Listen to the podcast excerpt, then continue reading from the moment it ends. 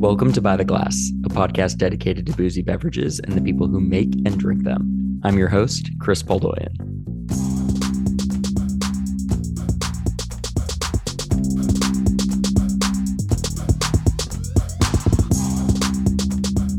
For today's episode, we're going to take a look at the global spirits industry and its intersection with the world of fine art. Now, we've had art adjacent episodes in the past. If you want to revisit one of those earlier episodes, in episode 23, we spoke about the aesthetics of wine labels with designer Chris Kelly. And then if you go all the way back to episode three, I spoke with Matt Tabor about translating a hospitality concept into a visual identity. Um, I want to give a special shout out to Matt for also designing the logo for this podcast. He did a great job with that. And big shout out to anyone that listened to those earlier episodes. Go back through and listen to them if you haven't. But let's get back to the present, the present day. Today's episode, we're chatting with Vadim Grigoryan, a brand strategist in the spirits industry. Vadim previously served as the global director of creativity and luxury at Pernod Ricard, the parent company for Jameson, Del Maguey, many, many more spirits, as well as wines like Perrier Jouet. Now, uh, while working for Pernod Ricard, Vadim oversaw Absolut Vodka's Art World collaborations and managed the go to market strategy for Pernod's tequila brands in France, Russia, all over Europe. Vadim has also helped launch a cryptocurrency platform called Lunu that helps luxury brands integrate new technologies into their e commerce services. So he's got his hands in a lot of different pots, but more than anything, Vadim is a lover of art and a real bon vivant. Um, to that end, he was like drinking rose and cooking saganaki when he zoomed me from his Paris apartment in late September. So, um, with that fantastic introduction, let's just get right into it. Here's Vadim. Also, in my um, very deep research, I came across a photo of him kissing Asia Argento. So we need to talk about that for sure. Uh, here he is.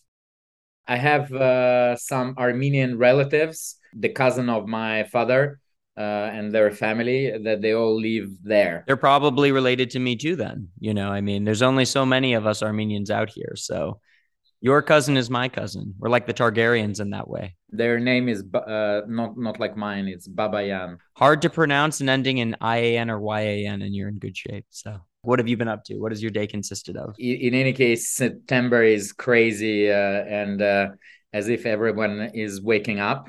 So, lots of calls, lots of uh, projects, and one which is super interesting is working on the context strategy for a little gem of whiskey that will be sold for at least 1000 pounds a bottle which is uh, i will not give the name. Uh, it's it's kind of interesting project. And they don't want which is quite rare they don't want to be kind of really targeting the usual collectors and uh, whiskey and all who other than the usual collectors would buy a bottle that expensive though? So that is that is the task. That is the yeah. task where where to find these people and how to find them and and how to seduce them so yeah. Uh, well, so much of the value proposition with like expensive whiskey, right, is the aging. Like whether it's 18 years, 25 years, that's a big element. What are the other distinguishing factors there that can really sell a whiskey at that higher price point other than age? Well, for me, this is uh, philosophically speaking, talking about very tangible things such as age or rarity, physical rarity, uh, rather than the perception of rarity, is a little bit primitive in the sense that humans are uh, symbolic beings. We value symbols. We give value to very intangible elements that cannot be calculated, uh, cannot be uh, measured, and all of that. And I think that uh, oftentimes in marketing, people try to really work on a very cerebral level to explain uh, something like the more uh, age we have, the better it is, or something like this. But in reality, first of all, this is not true. So the uh, and I've been trying both whiskeys and cognacs all over. This is not always the case, and in fact, the curve is like this, so it goes up and down.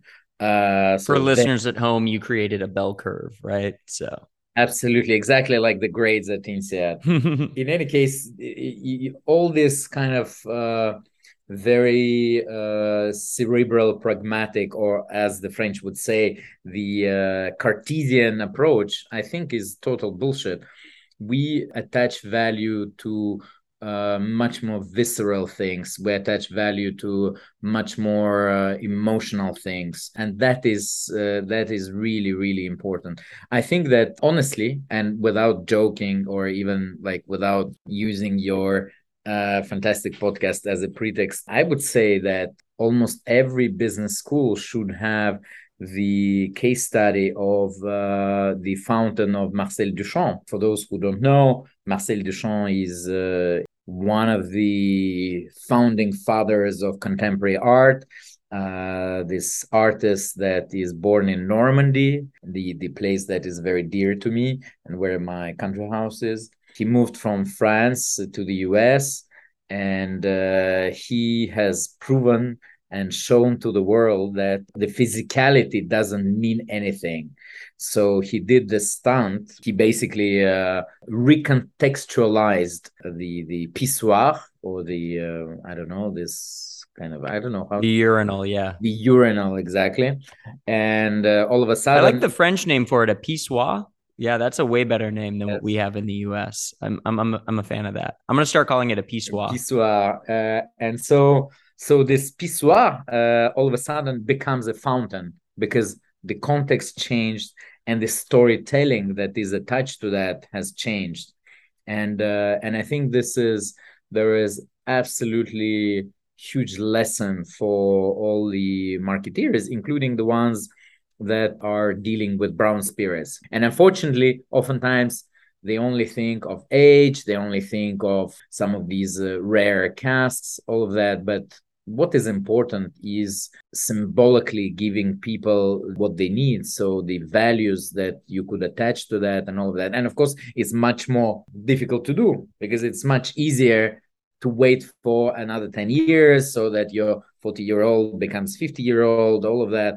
And uh, in, and in the end of course there are people who could pay uh, a lot of money for for these things. But for me this is not uh, this is not the way how I would uh, I would do marketing. I think that it is really creating very intangible layer of values uh, to the brand, and I think that's what we uh, are trying to do with Tense Muse Vodka.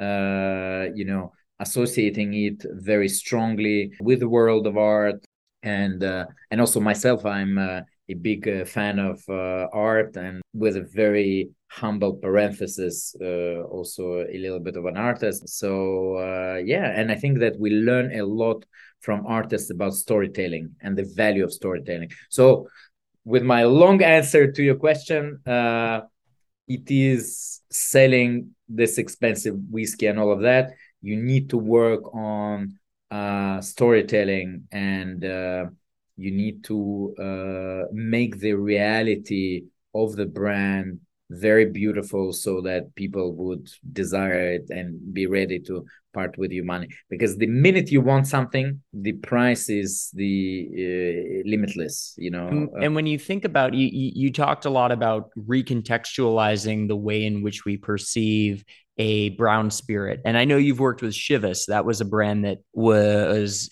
early on in your marketing career. Did you already have this idea related to brown spirits vis-a-vis art or was that something that came to you later like when you think about the way in which you reposition Chivas were you already using some of those methodologies that you just spoke about with this unnamed bottle of whiskey or is this a more recent phenomenon no i think uh, well i was more uh, specifically in charge of the most prestigious uh, brand of Chivas Brothers, which is called Royal Salute. And in fact, I have been uh, dropping a little uh, tear recently because uh, Royal Salute has been created by Sam Bronfman for the coronation of the Queen Elizabeth II. And recently uh, of course she died and uh, all these memories working on this brand. did you crack open a bottle? Like what did you do when the queen died? What did you choose to sip on? What bottle of spirits or bottle of wine got cracked open that day? Actually now i regret that i haven't uh, when i when i got the news but uh, I think uh, still uh, I could drink to the good health of Charles III, who is, to be honest, my favorite royal from. Uh, Why is he the... your favorite? What about him appeals to you? First of all, I have to say that there is uh, something uh, interesting about these Charleses that they have.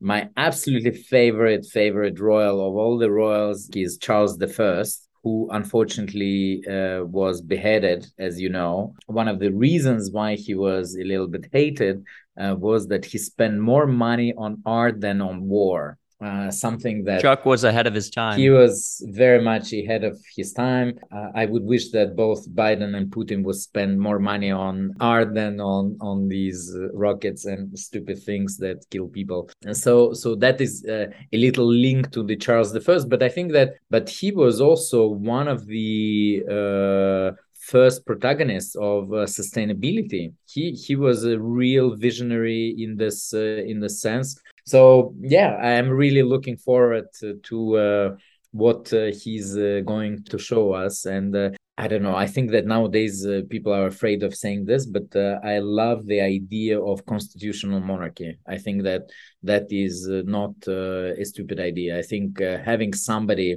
like the queen who could embody the spirit of nation somebody who is there who is not changing. In the world in which we live you know zygmunt bauman the british sociologist used to say that we live in liquid times because technological progress is changing much faster than our capacity to adapt to it. Secondly because of all the uh, traditional institutions uh, that we're used to, such as you know family, church, political system, all of that.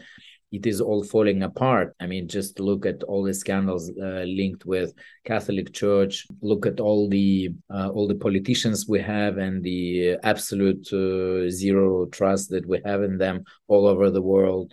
Uh, there was one good in Germany, and uh, even her friend of the pod, Angela Merkel. We know you're listening. So um, you know, and family. Uh, there is no family anymore. Everybody's uh, divorced uh, multiple times, and all of that. So there, there is absolutely zero anchor in our life, and so having some kind of anchor that stays, because I, I really believe that we need to have some uh some roots we cannot be rootless so having like a symbolic individual there that we can all kind of whether it's aspire to or look up to more of a Kate Middleton than a Meghan Markle type. Yeah, exactly. Uh, somebody who doesn't need to steal first of all because they they already have uh, some money somebody who doesn't need to prove because you see all of these uh, politicians they all have to prove they're excellent they're this they're that they're playing with populism. I mean it's all the same you know the french politicians the british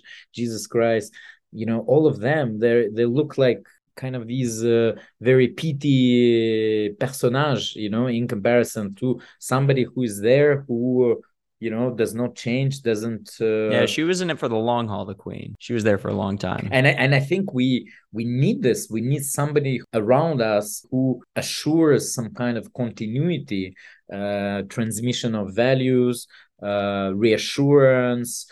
Uh, i mean you have some armenian background uh, and uh, you know very well the role of uh, matriarchal figures in uh, Armenian family. This kind of you know Armenian babushka. My my grandma, she was a benevolent dictator for sure. It, it, it was the same in my family. I think that on the surface it is very uh, macho culture and all of that, but in reality, when you see at home, it was always this matriarchal figure of uh, grandma and symbolically uh, nations uh, might need uh, somebody like her. It's like it's like any other form of luxury. It's aspirational exactly right? exactly. It's aspirational. You cannot touch very much. No touchy no touchy. No no yes exactly especially with covid. So anyway i'm not in contact with uh, my royal salute friends but uh, uh, anymore. But I hope they launch a whiskey dedicated to Charles III.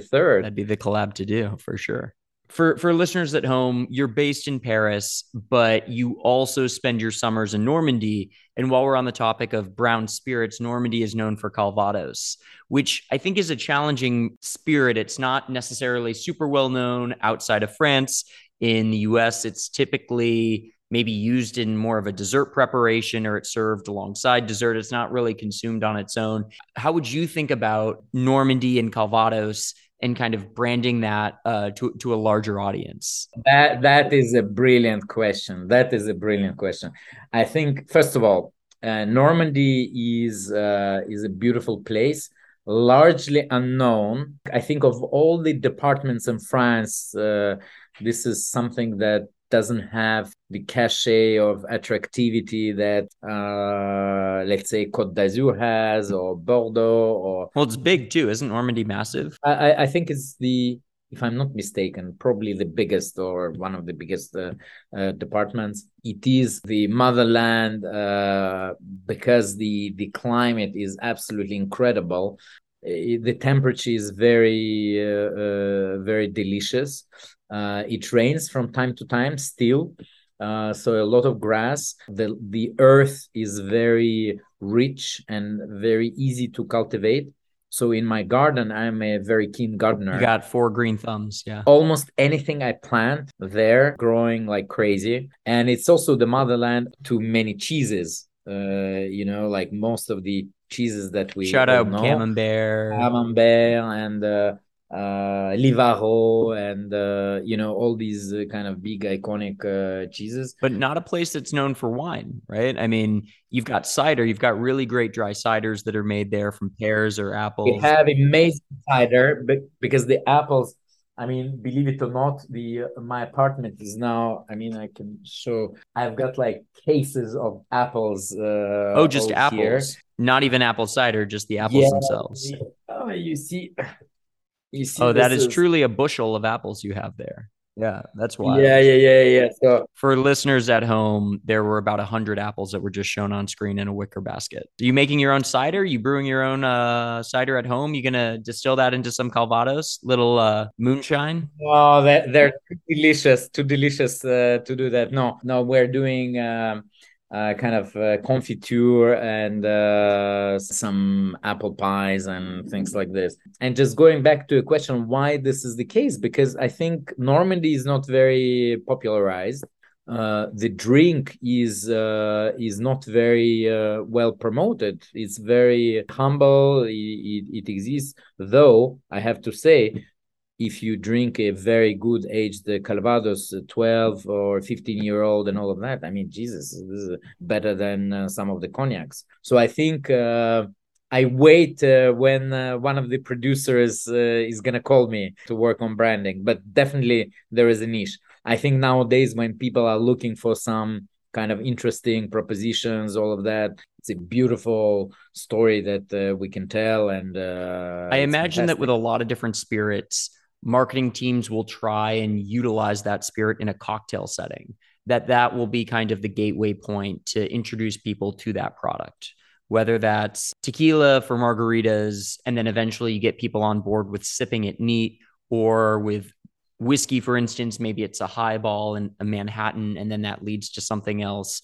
I'm thinking of saint germain being just like a flavoring ingredient in elderflower spritzes and martinis can you think of any cocktails that are made with Calvados or anything like that? Well, to be honest, uh, myself, I, I, drink it uh, straight, but I uh, I think it would be absolutely beautiful with something like ginger yeah. ale. You know, uh, super easy, uh, uh, just ice, lemon, zest, and Calvados and some ginger ale uh, from Fever Tree or something like this. So we talked a little bit earlier about art. We spoke about Marcel Duchamp, and I know that you were really involved with Absolut's campaign. And there's always been a very strong relationship between Absolut and art. For listeners at home that maybe aren't as familiar with that um, artistic connection between Absolut and art, maybe you can talk a little bit about that process. Uh, first of all, I think not many people know that brand, well, was launched in uh, 17, 1979 and was not successful at all in the beginning. The real success started when the brand approached uh, Andy Warhol, uh, who is uh, another founding father of contemporary art. By the way, for those who uh, would like really to know the three fathers that exist, so the first one is Marcel Duchamp, the second one would be Joseph Beuys, the German uh, artist, and the third one would be Andy Warhol, but who is more famous uh, and all of that. And so once uh, uh, the brand started collaborating with him on imagining the uh, you know the the advertising which which was simply asking the artist to draw their interpretation of the bottle so something that today would wouldn't be even possible. The 80s was the time of the uh, pop art and all of that. So a lot of artists such as andy warhol were interested in such uh, collaboration and so then it started really booming and it was you understand uh, way before uh, the brands such as Vuitton, Chanel, and all of that, they started collaborating with artists and especially being engaged uh, in contemporary art. So, Absolut was really, I would say, historically speaking, probably the brand that uh, maybe was not the first to work with contemporary artists because there were some others uh, even before. I think uh, BMW engaged uh, Andy Warhol one or two years before, but for them it was anecdotal. This was meant more as a partnership. It wasn't just meant to give him some free drinks at Studio 54 or something, or just like to have his name attached to it. It was really meant to be a partnership. And then he introduced, by the way, to his, of course, to his circle, to Keith Haring, to uh, Basquiat. Uh, Basquiat unfortunately uh, refused to, to, do things uh, because his father was an alcoholic and all of that. But now his work, Basquiat's work, you see everywhere now, right? Like infamously used in that Tiffany campaign whatever it was last year, right? I mean, it seems like his work has grown in ubiquity just in the past like two or three years. Now you go to Uniqlo and you can get a Basquiat t-shirt. Like I don't know, it, it just seems like a bit overplayed at this point. Yeah, maybe, maybe, but uh, but at that time, uh, well, now he's a major historical artist, all of that. At that time, he was like a super cool uh, artist. And of course uh, it would be great if he did something for Absolut. But since that collaboration Absolut did more than 850 uh, collaborations with artists. And almost like all the big names of today either live or dead they all did something with uh, absolut louise bourgeois uh, Maurizio Cattelan, Damien Hirst, uh, Ed Ruscha. From what I understood, really working closely with the brand, is that if Absolut did not have these uh, links with the world of art, I think Pernod Ricard would never pay six billion dollars for for the brand. And I think that they did that not because they wanted art and all of that. I don't think so uh, because they're pure financially driven people. But it creates subliminally the desire that is translated into financial numbers, uh, all of that. I'm absolutely convinced that contemporary art has this tremendous capacity to uh, create value. So when you were helping to implement that Absolut art initiative back in like 2013, 14 and 15, how did you reconcile that inherent friction between art and commerce? You have to be uh, very genuine, you have to work with authenticity, uh, with integrity, uh, but also really kind of understanding the world of art, understanding the world of artists, uh, understanding the uh, where the art world is today, what is possible, what is not possible, understanding all these very fine lines. And at the same time, let's not forget that artists do need uh, commerce. They are also commercial entities. They need to exist. They need to pay their uh, roof and uh, board, etc., uh, etc. Et but they they do that with an integrity. They are not gonna be prostitutes. So and and uh, they should not be treated as such for me what was important that i really immersed myself into the world of art i have absolutely zero background i'm uh, educated as a rocket scientist and then uh, as a as a marketeer at INSEAD uh, and all of that. So for me, it was very important to learn about the ecosystem of contemporary art and uh, when we started collaborating uh, with such a prestigious institution such as Documenta 13 for those who don't know this is the most important exhibition contemporary art exhibition in the world. It uh, happens in kassel. Probably most of you have never heard of that. Uh, is the city in the middle of uh, germany. Uh, but that hosts this uh, absolutely gorgeous uh, exhibition, very important, that defines uh, basically the trajectory of contemporary art for years to come. Uh, it happens every five years. So it has uh, the biggest budget, one of the biggest budget than all the biennales of the world. And they have five years instead of two to uh, work on the proposition all of that so the the quality usually is uh, uh, really good though this year i've got some question marks. But anyway. don't you also work with art basel though? Haven't you done consulting work with them as well? Uh, well i got to know them as part of the commercial proposition commercial development of Absolut. So we did uh, a lot of uh, sponsorship meaningful sponsorship of art basel at different uh, venues in Miami, in uh, Hong Kong, in Basel. That sounds like a lot of work, man. I don't know how you manage that. I mean, I got a chance to go to Basel, Basel this year, back when I was in Switzerland. But uh, yeah, it, I mean, just the energy in that space was really exciting. I can't imagine putting something on in that space. It's got to be pretty busy, pretty hectic. Uh, it was not uh, like a really cheap marketing exercise, like unfortunately most brands that sponsor Basel uh, do. They uh, sometimes do their um, kind of stand as a, as a, another shop inside the art fair, which I find completely stupid. You have to create. You have to bring something that is first of all related to the world of art uh, in in a, in a cool way. So that's why when we were giving the uh, carte blanche to different artists to create uh, a bar for Absolut, that was uh, something very cool. And even till today, people still remember these uh, venues and uh, all of that. So so that was that was really big learning experience for me. I had the opportunity to dig through your archives a little bit, and I came across some pretty wild uh, photos from you launching a tequila brand in Russia um, Olmeca, I think was the name of the brand.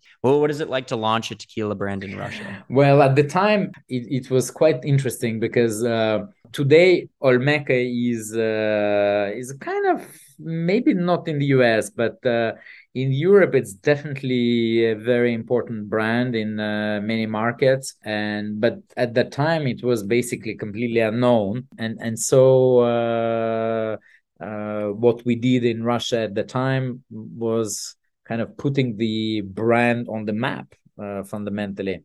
So there were a lot of events. Uh, I developed this system of uh, activation for the brand that would include, uh, you know, something very low level at multiple bars. Uh, at that time, it was it was still a little bit. I think bling bling era. So we had these commandos of beautiful girls going from uh, uh, bar to bar and uh, with custom design clothes and uh, for for that time uh, probably today that wouldn't work but for that time that was quite uh, catchy. And then going to the very upscale and very kind of prestigious events including the ones that we did in France because a lot of people are traveling to France especially at Côte d'Azur and it's a good time to have margaritas. One of the events, yes, was was with uh, Argento, and uh, I gotta imagine it gets pretty rowdy. You're on in the French Riviera, you're partying it up. The margaritas are flowing. I mean, you had to have seen some crazy shit. It had to have been a pretty wild time. That that that was uh, so. For example, that shot probably that you have seen on the internet. So I was standing uh, with her behind the DJ set. And as Argento, again, for those who don't know, she's a very cool, uh, kind of bohemian uh, personality, uh, the daughter of very famous movie director Dario Argento. So uh, I was standing uh, with her behind the DJ uh, DJ booth and all of that and uh, they were like all of a sudden all the paparazzi came and uh, and etc and so she said give me a bottle of uh, olmeca so i gave her she drank from the bottle there we go. uh, got the gulp and can you imagine? I mean again maybe today it would be too much but that was the the times. No for sure. And uh, and then she took away the bottle and kissed me in in my mouth. I was like wow.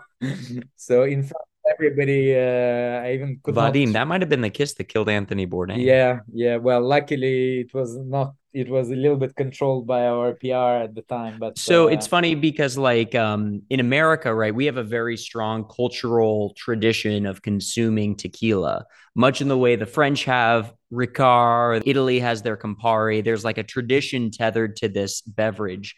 And in the US, we have that with tequila. And I wonder how you translate that um, something that we've grown up with here in the US, how you bring tequila and everything it represents to these other countries? Well, I uh, really tried not to follow the cliches of what tequila would represent. So it was never uh, kind of mariachi sombrero style, you know, like, and then like super contemporary DJs all the DJs that were uh, like super important at that time, like Bob Sinclar or uh, David Guetta, etc. They all played at my parties. Uh, is really finding some inspiration in the Mexican culture, but doing that in a contemporary way that resonated at the time. Again, for today that wouldn't be enough but uh, at the time that worked. Well all of these things your work with Chivas your work with olmeca it all feeds into you becoming the global director of creativity and luxury for pernod ricard. And you're doing this on a global level and i think what's interesting is every culture has a different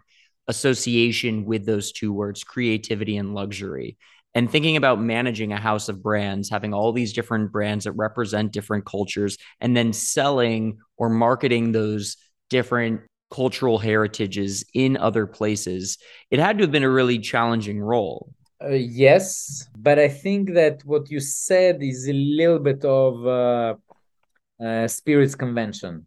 I think that uh, in reality, uh, the more we go up uh, on the ladder, uh, the more luxury uh, the drink is or the brand, I think we find uh, many more similarities. And, and this is partly very sad because all the marketing uh, and the history of marketing, uh, which, by the way, unfortunately, the INSEAD and other business schools do not uh, teach, but I think they should have. They should it, it, shows us that the marketing was built on how do we find little differences between the people and exploiting these differences. And i find this is first of all very sad because it, it's exploiting the uh, you know these superficialities.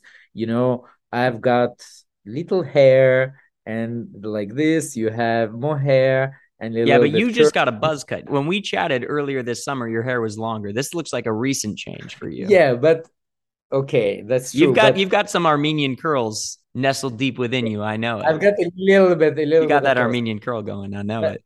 But, but the brands learn how to uh, market, uh, even to us, that fundamentally are the same, different products. You know, uh, to say that because you have these hair uh, you need this type of shampoo, blah blah blah. Though Jesus, uh, you know, oh, the shampoo for men, and this is a shampoo for women. Yeah, and if I use the female shampoo, uh, my skin will go red or no. It's total bullshit. So so everything is done on this exploitation of little differences.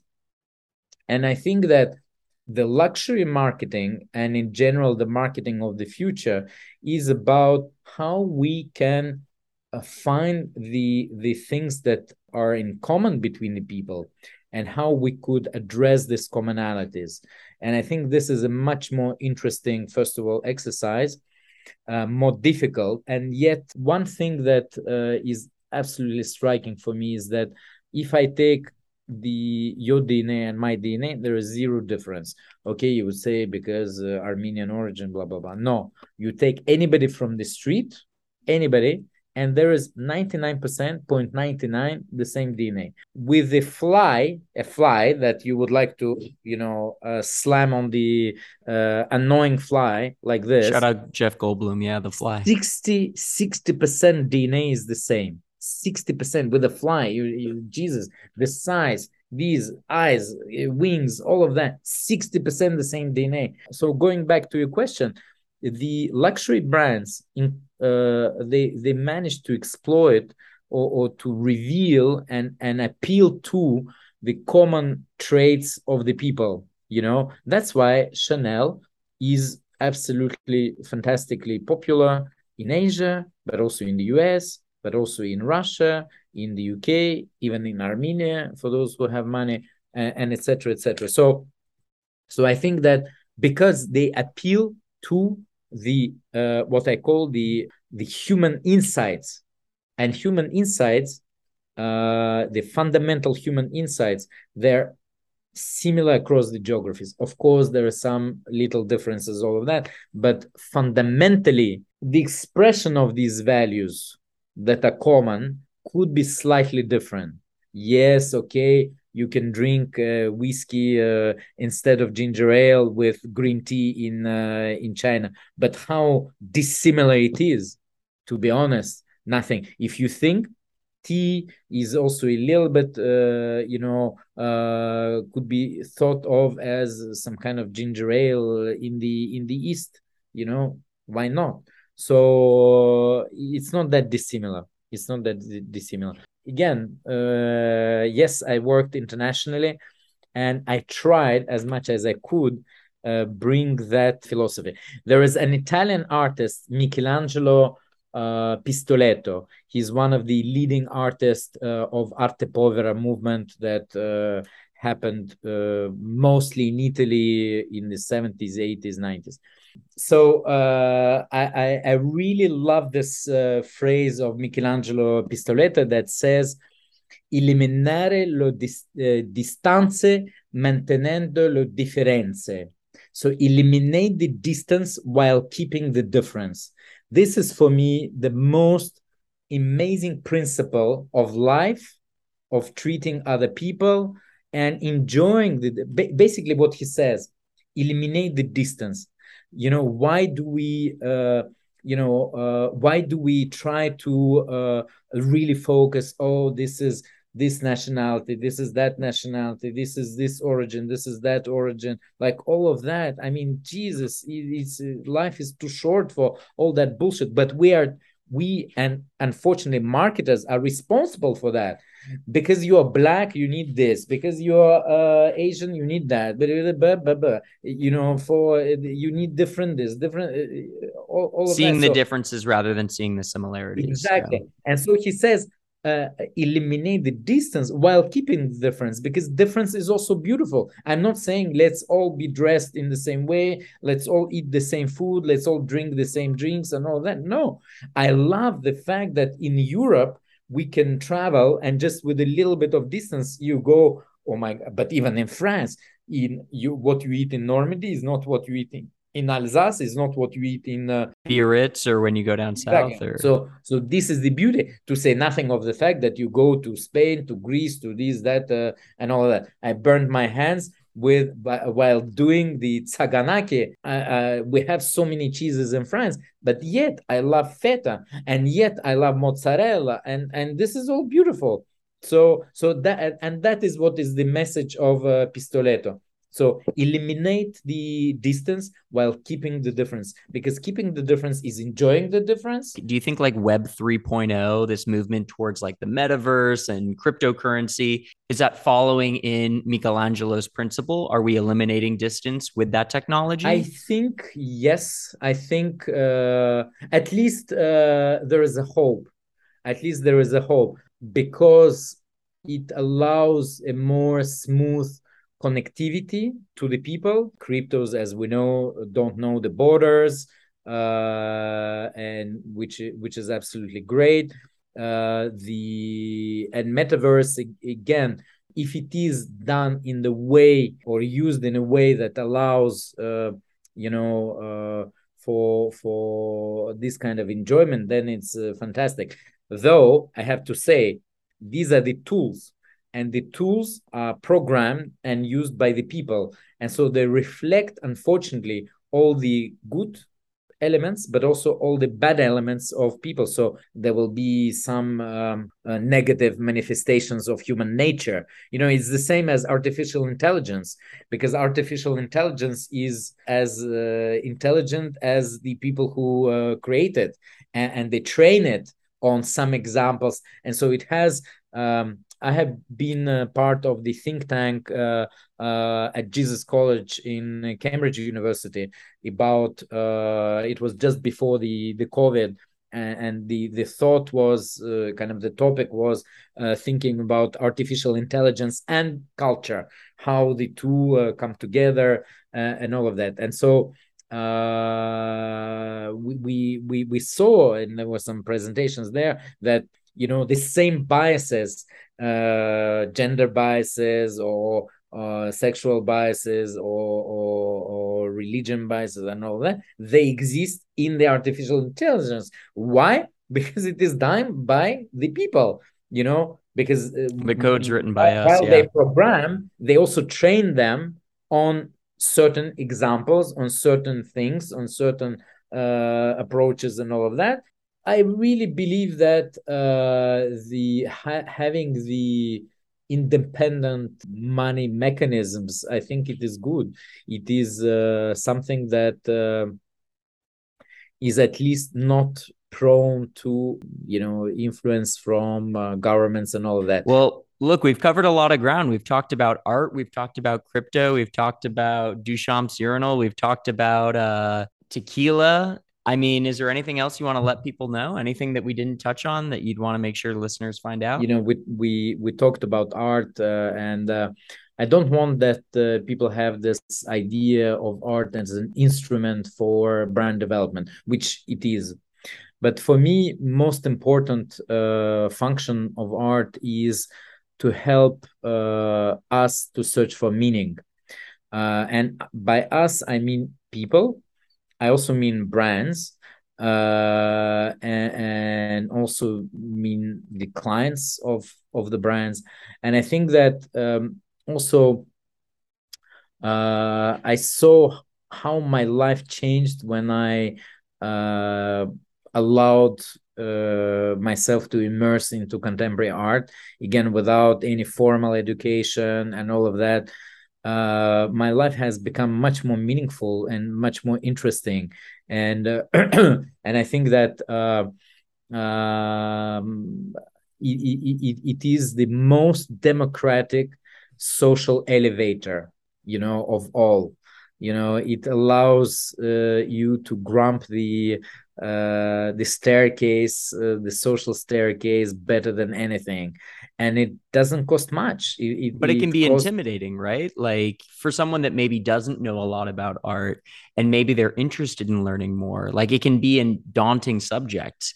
Uh it can be challenging right? Like what would what advice would you give to someone that that's in that position I I I, th- I think uh, uh, we need to understand that uh, contemporary art uh, is also a language, and uh, like with any language or with any other uh, language skill or any other skill, we have to spend time learning it. You know, I remember when I was doing a lot of events in Courchevel for Martell and Courchevel, as you know, is one of the best uh, ski resorts, uh, all of that. And I was going the first year, the second year, the third year, and then people say, "Why, Vadim? Why you don't ski?" and all of that. So I, so I bought all the equipment, uh, expensive things, da da da. Went, and uh, it was horrible. It was like super difficult, unpleasant, you know. Yeah.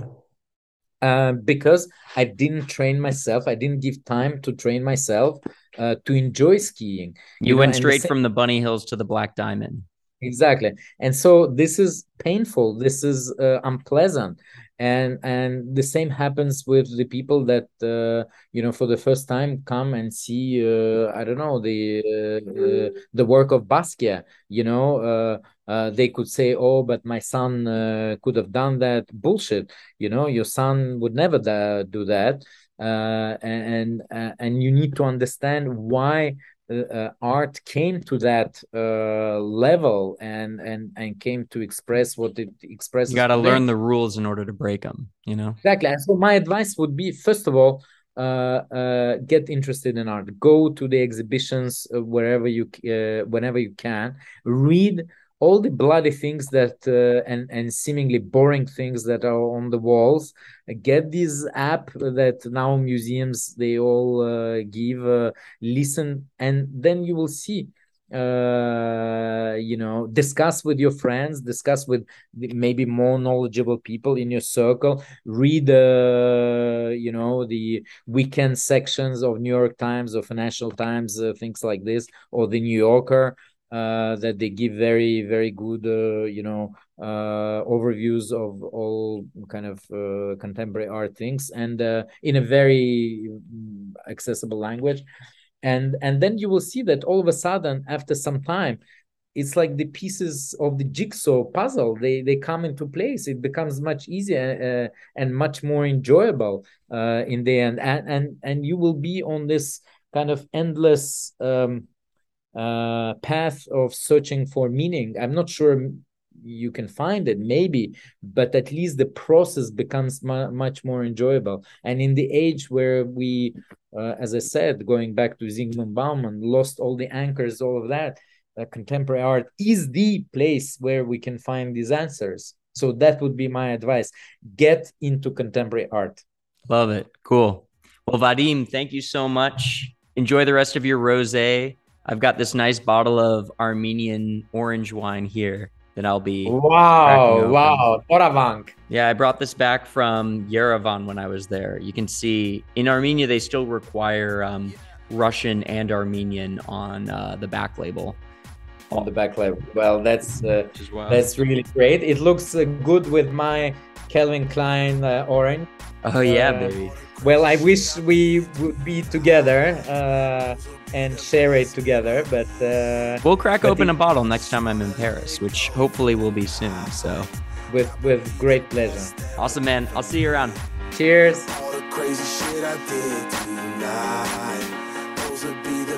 memories.